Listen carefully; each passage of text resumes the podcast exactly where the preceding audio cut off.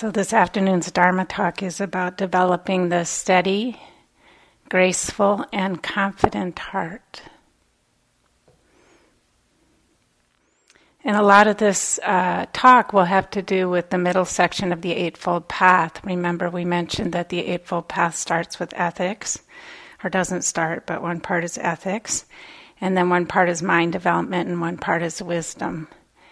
And in mind development, there's three parts. There's concentration, mindfulness, and um, effort. Skillful and wise effort, skillful and wise concentration, skillful and wise mindfulness. And so yesterday, Kara talked about effort, and um, I'm going to talk, well, that'll get in there too, but also about concentration and mindfulness, all of it leading to wisdom, the last part of the path. Skillful wisdom, skillful intention wise intention.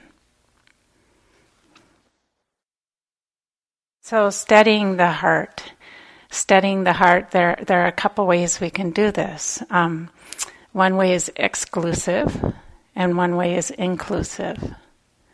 So, exclusive, I'm not doing the whole Dharma talk with it sounding like that.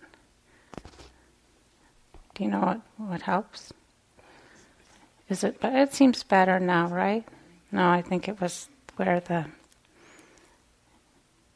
So exclusive is um, is really the the practice. That is going to drive me nuts.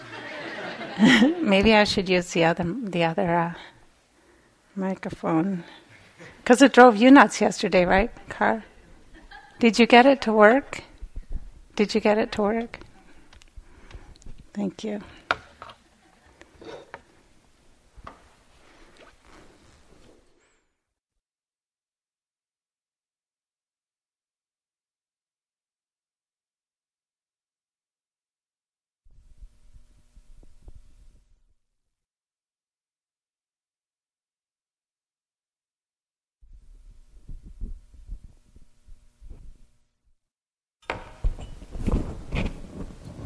I don't this one either.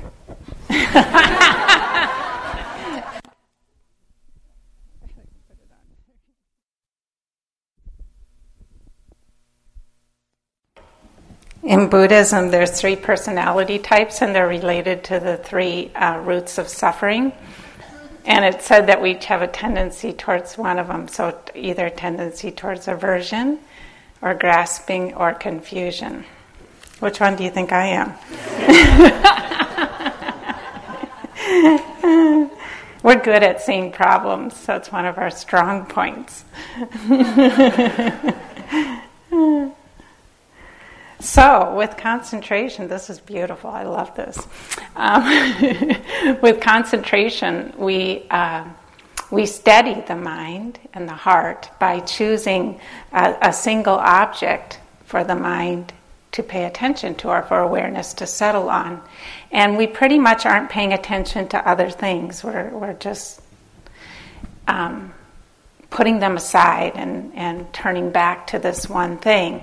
And so the breath can be used as a, as a concentration object. And all you do is you just, you're with the breath. And something else happens, just let it go, come back to the breath. Let it go, come back to the breath. Or a mantra a mantra. Anything else comes up, let it go, come back to the mantra. Or even loving kindness is technically a concentration practice because what you're coming back to over and over again is love. That's love or, or friendliness, however you like to frame it. And concentration uh, feels good. This steadying or, or uh, collectedness feels good. It feels unifying. It, it, we feel um, like we're we're more of one piece. We're not all over the place, and and um, yeah, we tend to like it when it happens. the the trick though is we can't make it happen. So we try, right? We're like, okay, I'm going to stay with the breath now, or I'm going to stay with the body. And um, what happens? You get stressed out, right? But most of us try it. You have to try it first and, and see for yourself. Um, you shouldn't feel too bad. I read something a while ago. It says uh, we humans are worse at concentrating than a goldfish. humans today lose their concentration after eight seconds. In the year 2000, it was 12 seconds. We've gone downhill. While the goldfish averaged nine.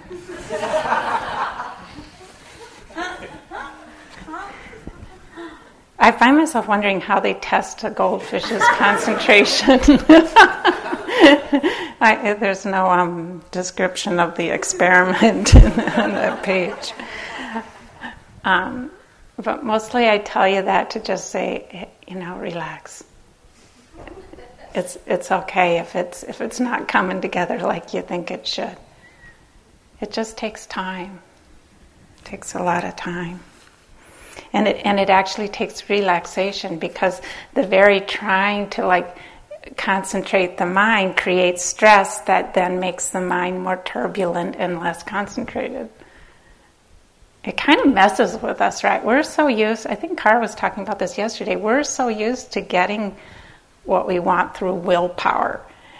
And meditation just messes with us because every time we try to do it through willpower, we hit we hit the wall. It's great. It's like one big Zen koan or one big Zen riddle. But the studying the heart is great because um, it helps us find a refuge and a home on this planet. It helps us give a place to rest and kind of the wildness. Many of you have described the wildness of the heart and the mind, and um, having this single object to come back to helps calm, steady, and rest our very weary minds. And so there's power in this, there's power. And it comes from this ability to let go of the thinking mind and to let go of, of putting all our trust and faith in the conceptual mind, the mind that's going to figure things out. It's a real radical renunciation, you could say, this letting go of, of the, the thinking mind as our refuge, where we're going to find our answers, and turn um, towards, you could say, the embodied mind and heart. And find out what it has to tell us. This is that vast unknown territory I talked about the first night.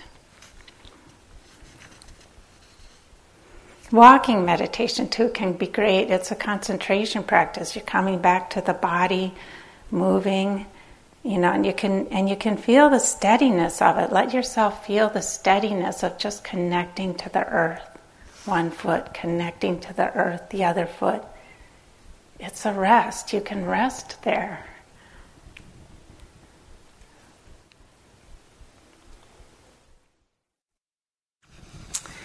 So, um, the challenge though is that concentration practice doesn't really solve the human predicament. It's a very, it's a helpful um, quality to develop and it gives us some refuge and some rest, but it doesn't solve the human predicament. The basic human predicament that we live in this world of, um, of constant change. We live in this wild world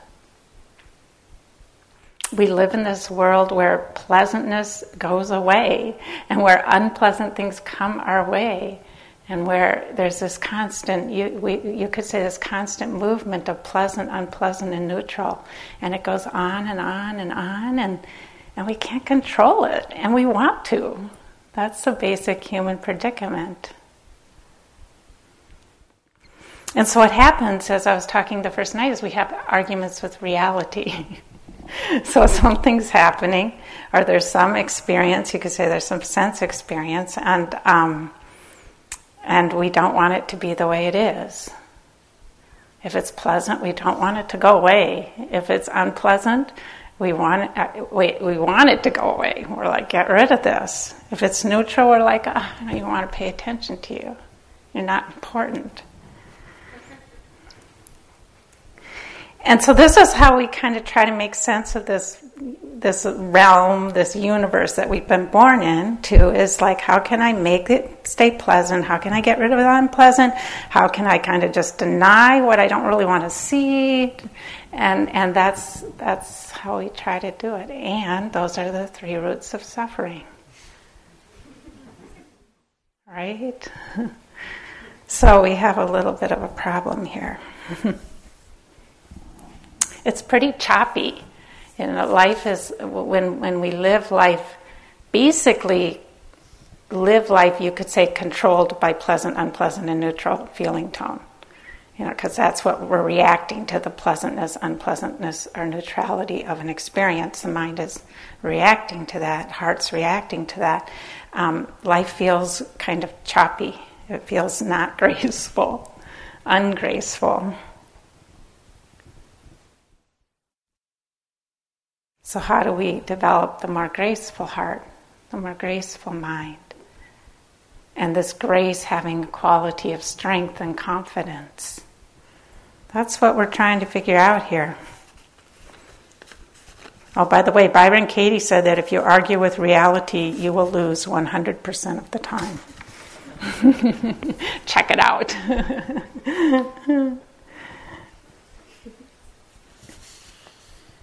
I'm so interested in this, really. It's, it's a huge part of my practice. I'm just so interested in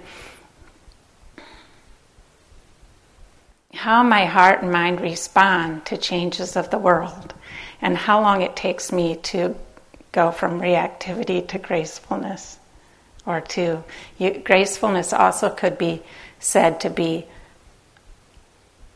totally sitting in the way things are so I got lots of ex, um, um, ex, experience, like in the last week before, week and a half before the retreat.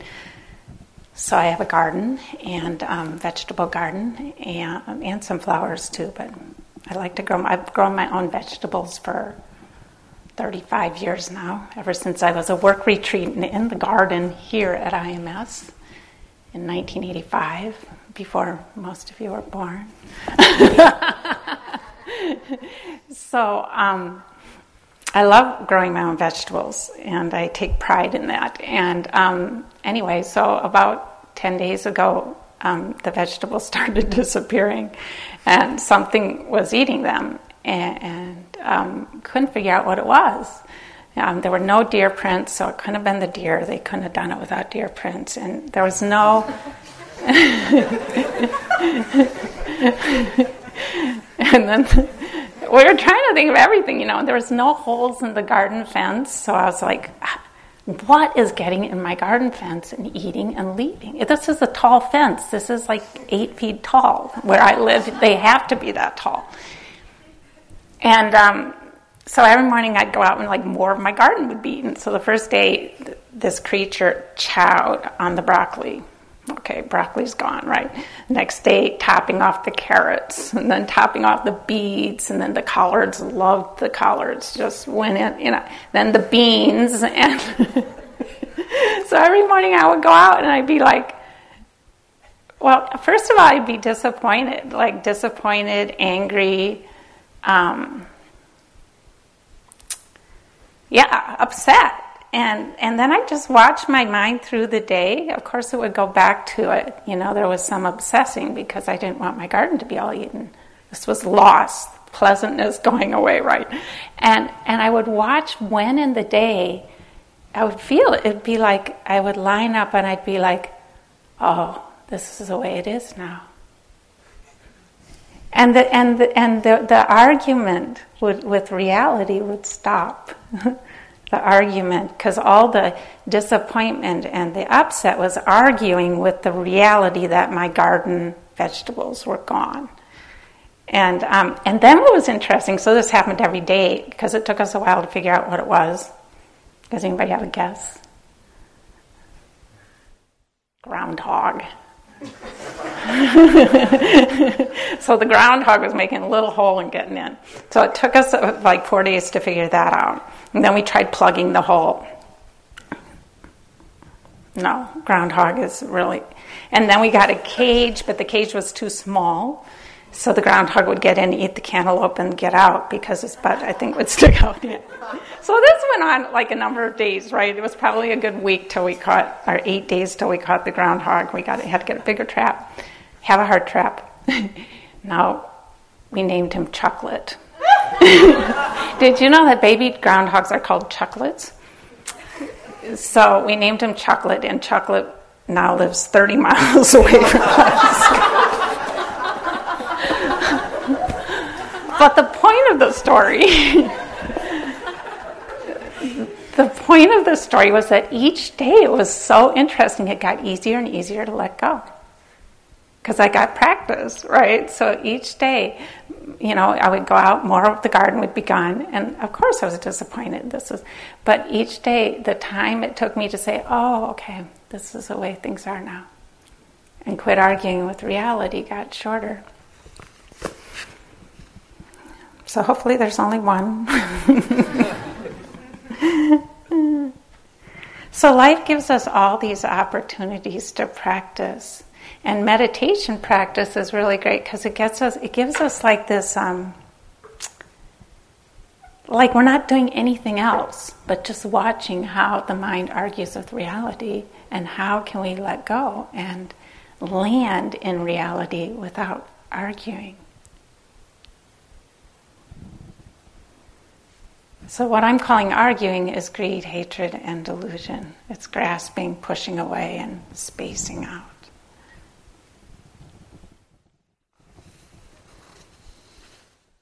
So, with this practice of learning how to um, land fully in reality, not argue with the way things are, um, we notice that our hearts and our minds get more flexible and they soften. And the demands the demands of our mind and heart that life be a certain way become much more flexible. So we're able to um, accommodate to the truth of the way things are the truth of, of life um, Pema Chodron put it a great way Let's see if I can find it.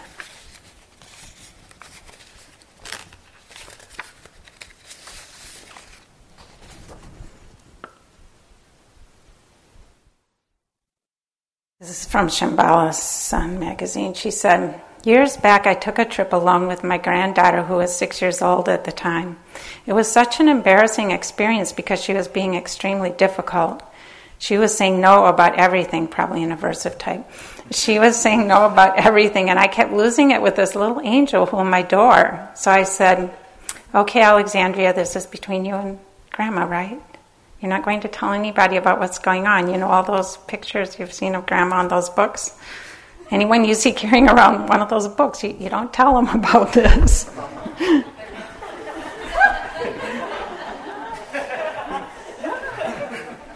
I love I love that because first of all she's telling all of us, right? There's no defensiveness in her writing, really. What she's just talking about is how it is to be human. And she's exploring it. So she says the point is that when your cover is blown, it's embarrassing. When you practice meditation, getting your cover blown is just as embarrassing as it ever was, but you're glad to see where you're still stuck because you would like to die with no more big surprises. On your deathbed when you thought you were saint whoever you don't want to find out that the nurse completely pushes you over the wall with frustration and anger. Not only do you die angry at the nurse you die disillusioned with your whole being so if you ask why we meditate i would say it's so we can become more flexible and tolerant to the present moment more flexible and tolerant to the present moment we stop arguing with the present moment. You could be irritated with a nurse when you're dying and you say, you know, that's just the way life is. You let it move through you. If you can feel settled with that, and hopefully you even die laughing, it was just your luck to get this nurse.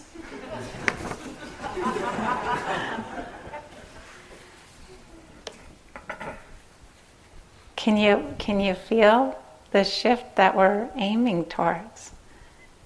It's, it's one of um, more lightness. Gracefulness It has a sense of lightness and this sense of flexibility. And we're, we're here, we're totally landed in reality, and yet it's lighter, it's more spacious.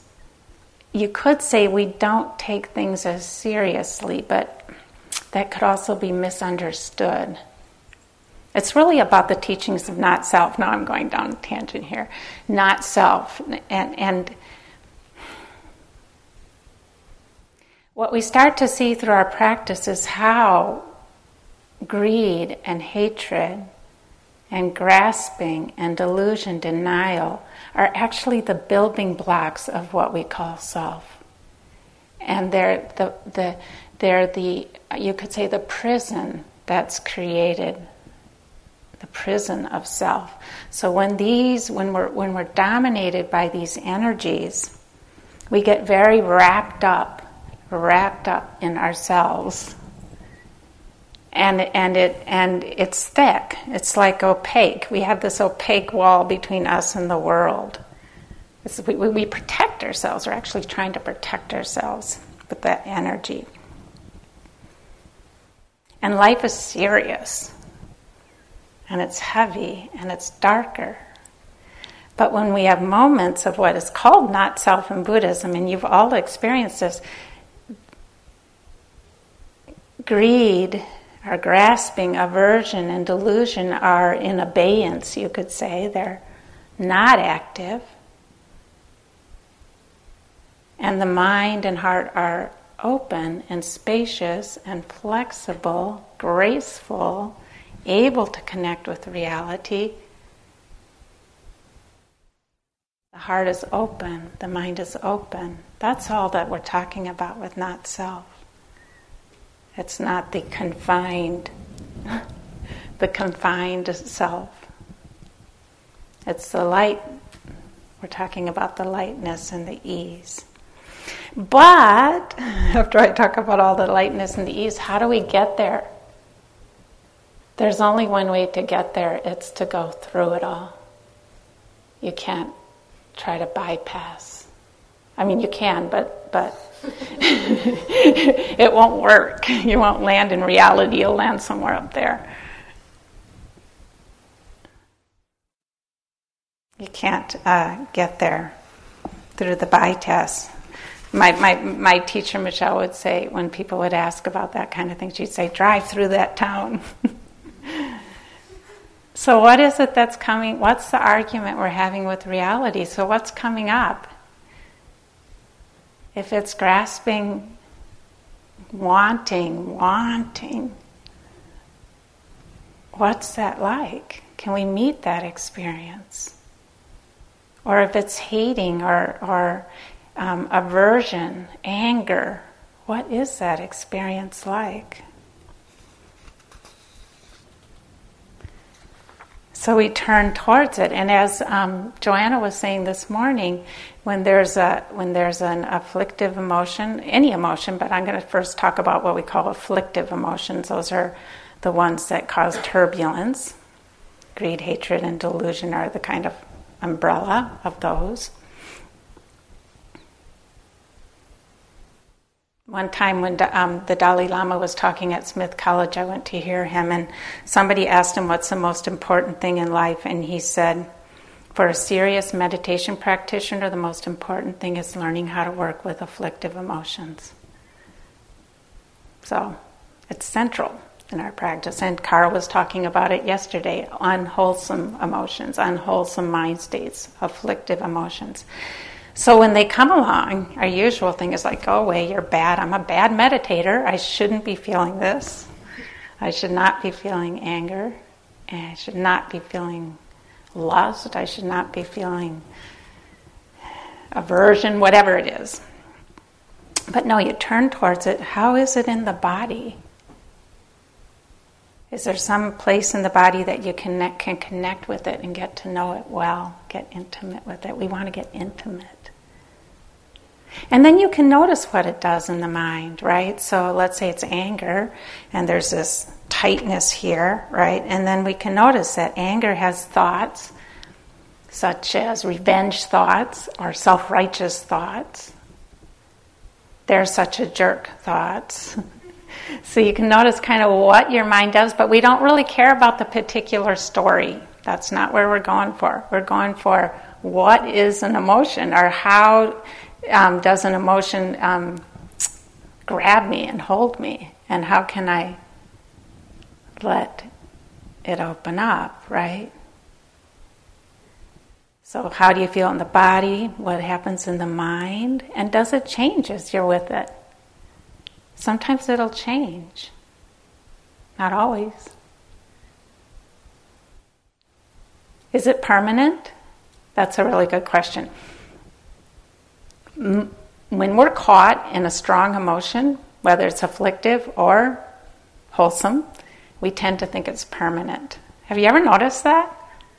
Like when you're afraid, you are sure you're going to be afraid the rest of your life. I mean, obviously that's not true, but, but that's the trance. So emotions put us into a trance, so we start to understand the trance. We, we see it, we look at it, oh, okay, wow, when I land in this place, I'm sure that person's a jerk. Totally sure. Even if they're my partner, right? and like, and like they, they can never redeem themselves. You're sure of it. And then when you come out of the trance, it's like, oh, huh, you know what? I said that thing that wasn't very nice. Maybe I had something to do with this, right? Um, but when we start to really do all that mindfully, you start to learn um, a healthy mistrust of these stories that we create when we're caught in an afflictive emotion. And that's really helpful because then at some point you're caught in, let's say you have like deep fear that keeps coming back and, and um, really takes you for a ride, you know, out into vast outer space where nobody loves you. And uh, I've experienced that one. so, so after you know, you've been mindful of a lot of um, uh, mind states, you might be in that space and somewhere and you might go, you know what, actually, this isn't permanent. I can let it be. That's a big moment. And so we start to learn how um, we can be with places within us that, that we've been afraid of and that we've had to run from. I worked many years with that kind of fear. It was like spinning in, in outer space, and nobody could, nobody was going to find me. yeah, what is it? Major Tom, that song, you know, where he goes flying out into outer space and he loses control. I mean, the control center, and he's gone. Um, I'm not scared of that place anymore. And when I'm not scared of it, then it doesn't dominate me. And then it doesn't control me. And then I can be much more graceful with life when it arises. But it, it's because I, I spent a lot of time exploring it. The trick also, though, with, with these intense emotions is if we have to learn how to get out before we can we can really explore them. So, with that mind state in particular, I had to learn how to get out of it before I actually um, explored it. Because if I couldn't get out of it, it wasn't very safe to explore it. I was just going to suffer a lot. Because I was going to believe it all, right? I was going to believe how alone I was and, and everything. So, I was talking to somebody today. I was saying something about like we're not you don't go deep sea diving until you know how, how to get back to the surface, right? You don't go scuba diving unless you know how to get back to the surface. So, a lot of our practice with real intense stuff might be how do I get back to the surface? How do I come out of this trance and stabilize? What do I need to do to come out of the, the trance of this um, afflictive emotion? And that's good practice, so really trust that. And it might be you go for a run, it might be you go look at the flowers in the garden. If you're in the hall, it might mean you stand up or, or you look out the window, or you can do what you need to do to take really good care of yourselves. And when afflictive emotions come along, if they're really intense, really make your practice like how do I how do I get out of this?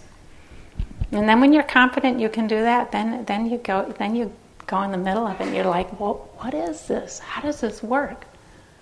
What is this intense experience? What's its nature? Oh, it's impermanent. It tells me all kinds of crazy stories. There's a lot of delusion in it. You see, there's a lot of delusion inflicted emotions. And then pleasant emotions, too. So, what happens with this process as afflictive emotions start thinning out a little bit, we, we, we um, you guys know what I mean by afflictive emotions. That's clear now, right? Like anger, hatred, desire, grasping, greed, envy. The ones that make your mind turbulent, or your heart turbulent. Um, as as we as we learn how to um, be with them, not argue with them, but be with them. Let them be. Give them some space. You could say that the the wall that they create over our hearts um, starts to thin out. And what happens then is that thins, we start to feel more in touch with the world. There's not so much um, alienation from the outside world or from others. It's, and then our hearts start to, um, these wholesome qualities that Carl was talking about yesterday love and compassion and appreciative joy and equanimity, concentration, calm, tranquility, joy these qualities start to have room to shine. They're not barricaded behind greed, hatred, and delusion.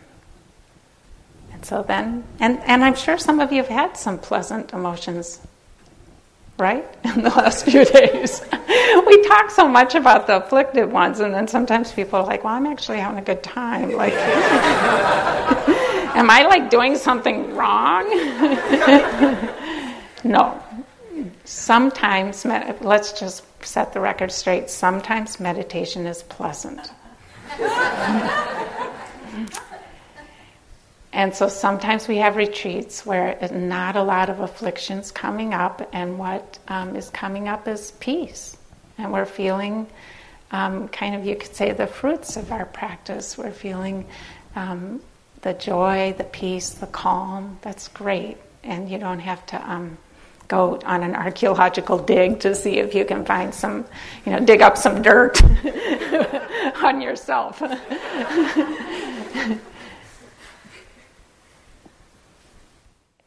Sometimes it kind of alternates. We have periods where there's lots of equanimity, and they alternate with periods where um, it's more turbulent.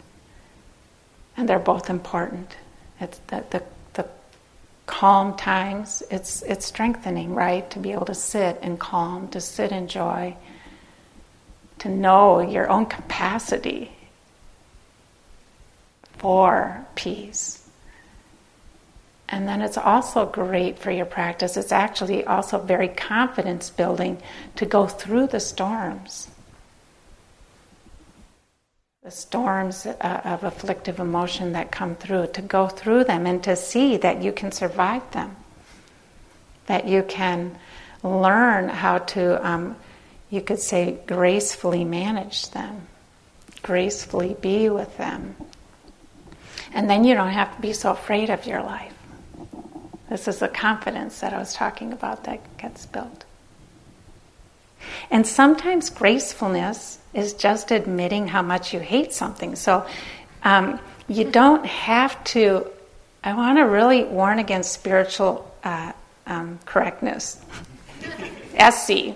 Don't be SC. spiritually correct. So, spiritual correctness is when you have an idea of how you're supposed to be as a spiritual person, and then you try to make yourself be that way, and you beat yourself up when you're not that way.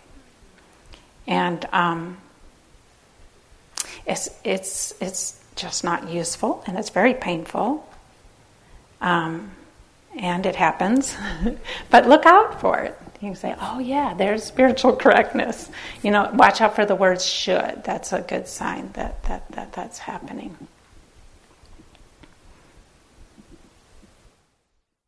Yeah, it's painful. To me, the true gracefulness is, is the willingness to be um, honest about what our experience is. It's like we're trying to become more and more human or we're trying to open more and more to being human.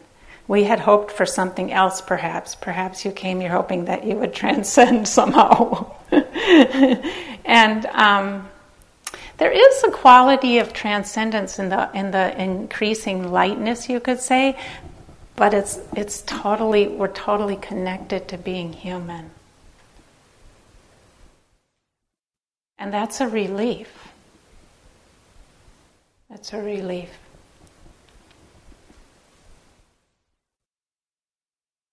So I um right now I'm working on um, gracefulness with my knees. So a, a, a, couple months ago I did this retreat in northern um, New Mexico, and I did a lot of sitting under ponderosa pines. It was fabulous, right? So you know my knees felt fine, no problem. And then um, I'm I'm on the plane coming home and I turned just right, and my knee went zing. You know, I was like, ah. Oh. So the last couple months, I've, I've my knees um, haven't been as I would wish. And so that's that's where I get to practice, right?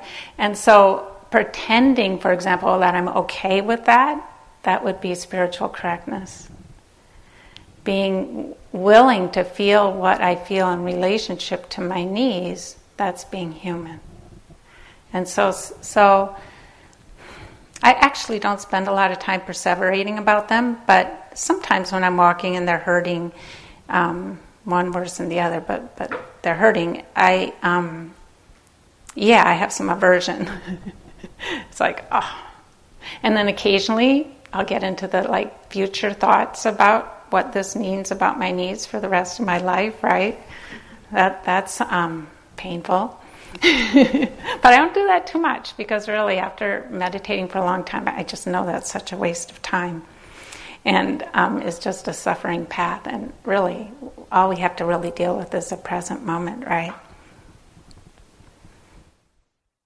And so sometimes it's like, okay, this is the way it is right now. It's like, ah. And then sometimes it's like, no, I don't want it to be this way. I can't claim perfect equanimity with my knees. But um, I know it's a lot better than it would be if I wasn't meditating. It's a lot different. And then the other thing we start to see with, with this practice of being with things as they are, landing in reality, um, is that we make better decisions about life when we land in reality. So when we're making decisions about our life from from afflictive emotions, life our lives tend to get a little messy. So just back to my knees. This is a small example, but if I, you know, if when I'm aversive to my knees being in, um, the way they are now, or and or in kind of denial about it, right? I do stupid things to my knees. I push them, right? And then they're worse. Like a week ago, I was like, oh, they they seem better. So I, I said, oh, well, I, I, think I'll just try a little cross legged sit. So I sat for like 15 minutes on a near a marsh near my house. And later that afternoon, zing, just like, you know, it's like, hmm, all right, landing in reality tells me I cannot sit cross legged. This is the first Dharma talk I've done in this whole not cross legged, right? it's like this is the way things are. And so when we land in reality, we make better decisions because we're seeing more clearly. When we're in affliction uh, or denial, delusion, we're seeing, um, we're not seeing so clearly. So our lives get a little bit more cleaned up when, when we can um, really be with the way things are.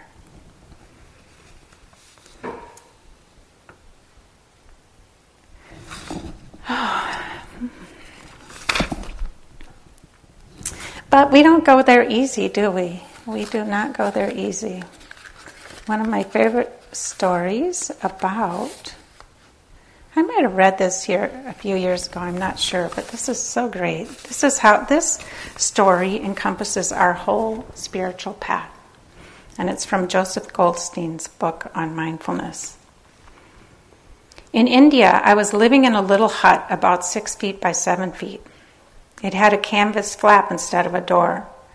I was sitting on my bed meditating, and a cat wandered in and plopped down on my lap. I took the cat and tossed it out the door. Ten seconds later, it was back on my lap. We got into a sort of dance, this cat and I. I tossed it out because I was trying to meditate to get enlightened.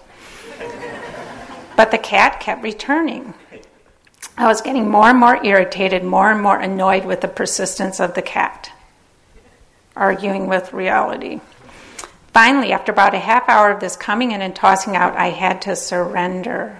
Mm. Remember that word that Joanna used? I had to surrender. There was nothing else to do. There was no way to block the door. I sat there. The cat came back in and it got on my lap. But I did not do anything. I just let go. 30 seconds later, the cat got up and walked out.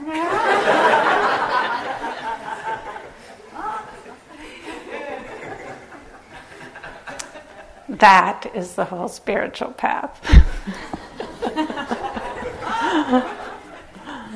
We argue, we argue, we argue, we let go, we surrender. And then things shift. So I, I've, I've learned to love the arguing, you know, just to, to love the process and to be as accepting as I can of how long it takes for me to land in reality to be graceful with whatever is true. You gotta love us poor humans, struggling to do the best we can. uh, here's another great story. This one I love too. This is from Paul Reps, a Zen teacher. In the early 50s, Reps, who was then in his 40s, had traveled to Japan en route to visit a respected Zen master in Korea. He went to the passport office to apply for his visa and was politely informed that his request was denied due to the conflict that had just broken out in Korea. Frustrated, Reps walked away from the counter and sat down quietly in the waiting area. He had traveled thousands of miles to a foreign land with a plan to study with this master in Korea. He was deeply disappointed, perhaps even angry at being told he could not complete his journey. He realized that at that moment there was not only a war starting in Korea, but also another one raging inside of himself. Recognizing that his internal conflict had the potential to erupt and create conflict in the world around him, he wondered what to do. Pausing for a few moments of mindful breathing, he then reached into his bag, mindfully pulled out his thermos, and poured himself a cup of tea. With a calm and focused mind, he watched the steam rising, swirling, and dissolving into the air.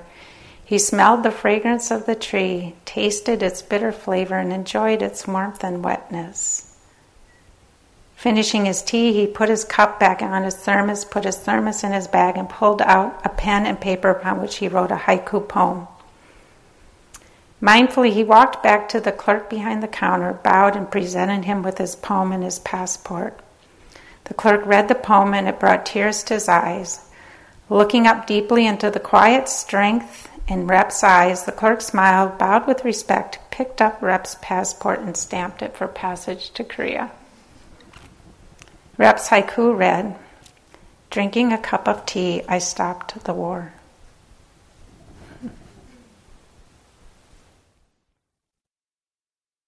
Gracefulness. One time I read this at a retreat and I got a note from a retreat and eating my orange, I fought a war. Which I love just as much because it's real. And you could even hear in her haiku, uh, her haiku the um, the gracefulness of accepting that that was what was going on for her.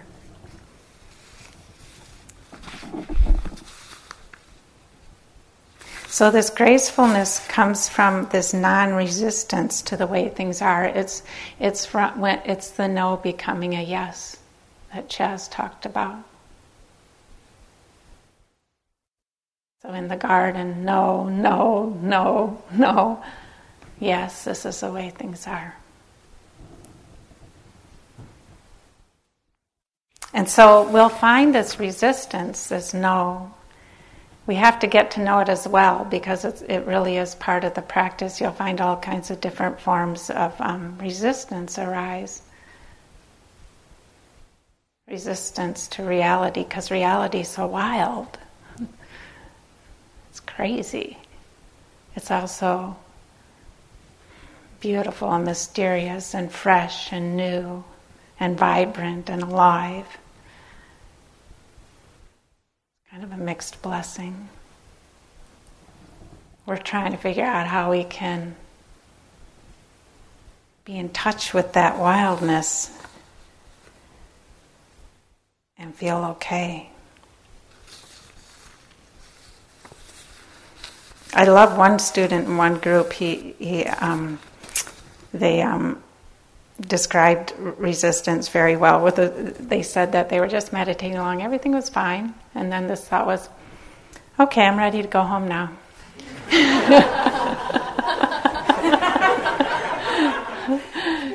and there was nothing in particular going wrong. It was just like, but it's like little resistance, pop up. I'm done. I know for me in my early practice, the way the resistance would show up is um, I would fall asleep every sitting, like about 25 minutes in. And it was like my mind would be like, I am done with reality. And it would just go to sleep. And um, I had so much aversion to it. I thought I was just such a bad meditator. Um, but when I look back, or when I've looked back at that, I've like, you know what? That was actually just the right timing. Like my heart was just taking care of me. Like that was actually all the reality I could handle. You know, I had enough energy to do 25 minutes of reality, and then I just didn't have the energy for it anymore. And then I would do some walking meditation, get re energized, and, and come back. And that, that was just fine. We tend to have this time frame for our, our hearts, our minds, that's not realistic. We tend to have this idea that, that everything should go at um, supersonic speed, that, and, and um, we tend to put a lot of pressure on our hearts and minds to open very quickly right? Some of you have been putting a little pressure on yourselves you know like okay like come on. It's like you're saying to your heart like come on get it together. Like now.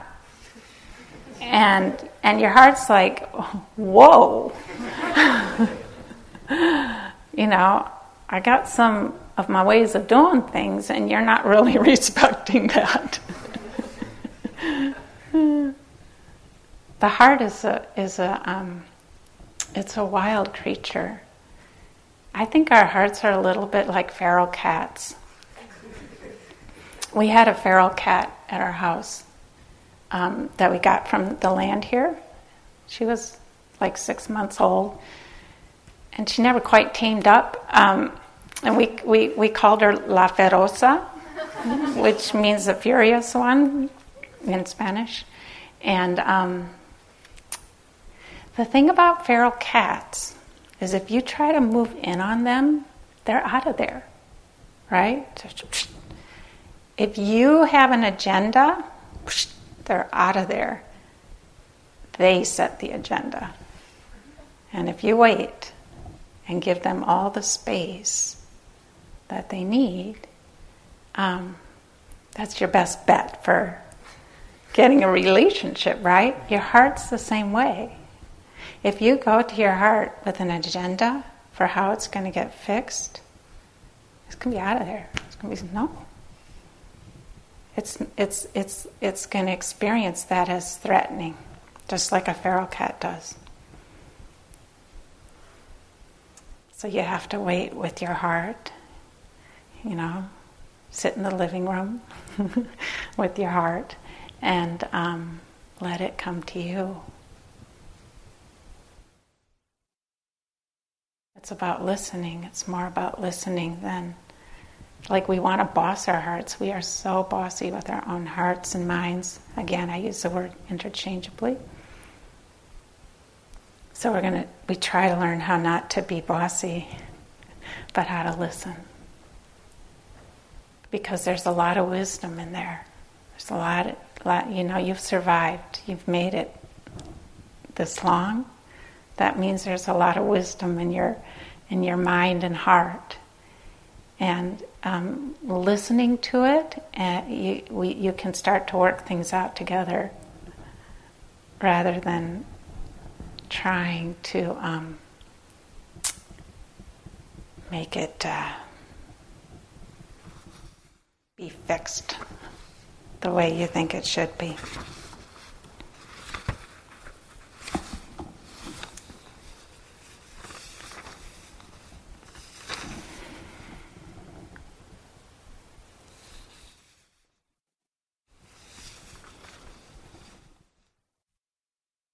So give give what comes up, give it space.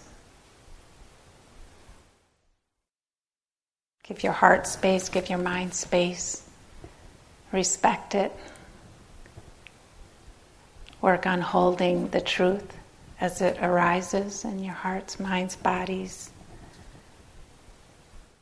Sometimes there's like mantras we can use that, that are helpful, or little phrases like you've heard me say a number of times this is the way things are right now.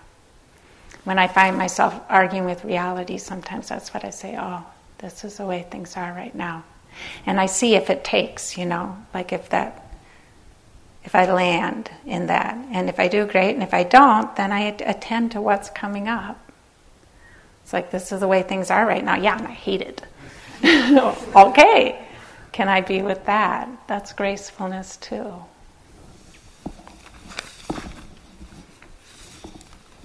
Hmm. Or some people ask, is this moment okay? I went through a period of poor health a number of years ago with kind of days that were okay and days that weren't so great. And the days that I'd be having um, symptoms, sometimes I just ask myself, is this okay? And usually it's like, yeah, I can, I can handle this. What wasn't okay was all the future thoughts, right? And all the, the stories I told around it. But is this okay? So that, or um, do I have a problem right now? Do I have a problem right now? It's another little question you can just throw in and see what happens. But I like this is the way things are right now. Try it on. This is the way things are right now.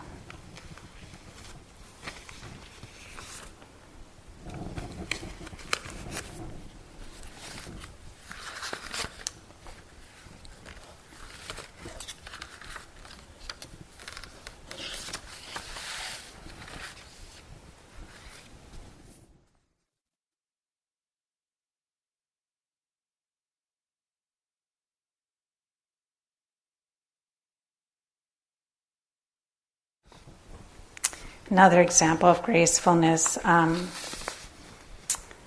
Thich Nhat Hanh, uh, most of you know that he had a stroke a number, a few years ago. It's been now probably a, a very major stroke, and so he's been quite um, limited in what he can do since then. And apparently, that after months of being in a coma and then months where he couldn't communicate very much, just kind of nonverbally, he could finally say a few words. And this is what he said In, out, happy, thank you, so happy.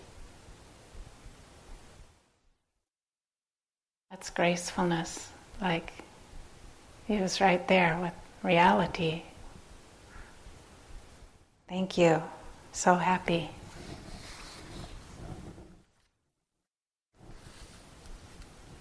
And Winnie the Pooh says, What day is it? asked Winnie the Pooh. It's today, squeaked Piglet. My favorite day, said Pooh.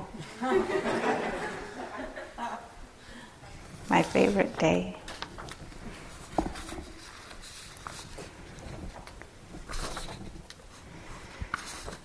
Well, maybe that's enough for today.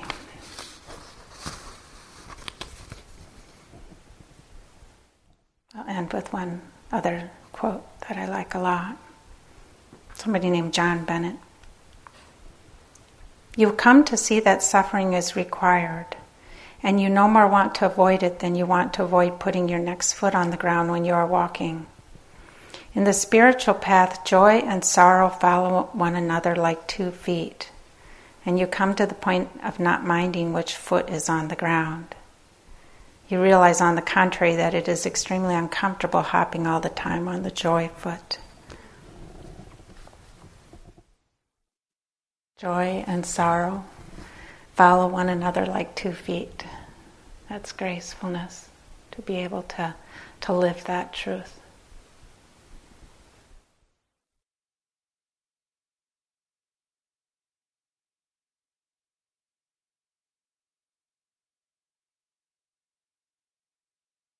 So please watch out for spiritual correctness.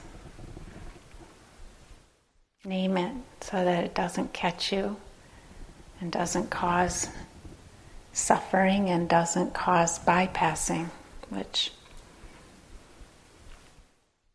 doesn't lead to a mature, grounded, useful spirituality. We want to be fully human because then we can be useful in this world.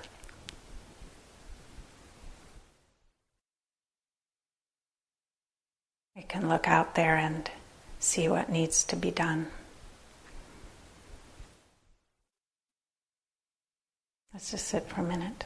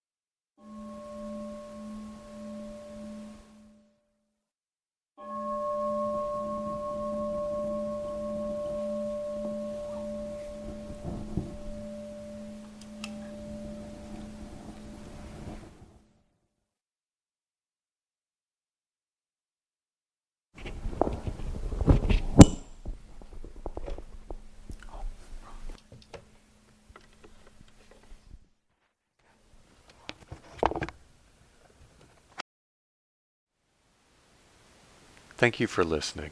To learn how you can support the teachers and Dharma Seed, please visit dharmaseed.org slash donate.